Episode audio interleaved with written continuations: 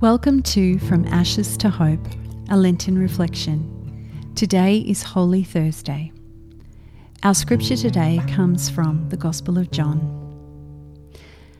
And during supper, Jesus, knowing that the Father had given all things into his hands, and that he had come from God and was going to God, got up from the table, took off his outer robe, and tied a towel around himself. Few things undermine the Christian cause more than a style of leadership that is not reflective of Jesus' example and teaching in John 13. This is about each of us.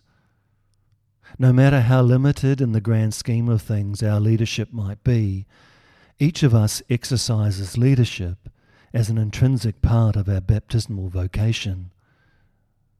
In the same way as we can come before God in prayer, that is, we are priests, and we are to proclaim God's presence and truth with our lives, we are prophets. We are to provide the leadership within the church and the world that shows by word and deed how each of us is called to live and love. We are kings. See the Catechism of the Catholic Church, number 1241. The servant leader is not offended when things do not go their way. Neither do they expect that the best approach when assisting others is to presume that they know everything while others know nothing. The servant leader trusts that God is at work in simplicity, kindness, and gentle fidelity. Words are spoken only when necessary, while actions that speak of love and mercy are the primary means of communication.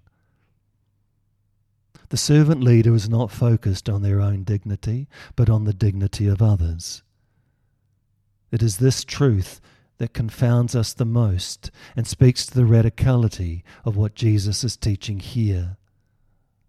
Too easily, we glide over the intrinsic dignity of others in our quest to tell them what to do or how to live. What might it mean for us to strip down, place the towel around our waists, and wash the feet of all? Do we even know how to start?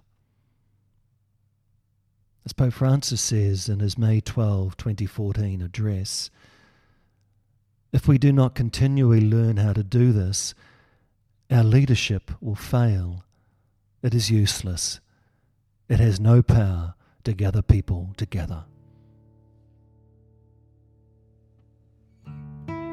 Take some time to reflect on the following questions. What does servant leader mean in my life? What does it mean for me to strip down place the towel around my waist, and to wash the feet of all. Let's pray. Loving Jesus, you show me the way to trust, to speak of love and mercy, and to be a true servant leader. Grant me the grace to respond to your example so that I may be your hands and feet in the world. Amen.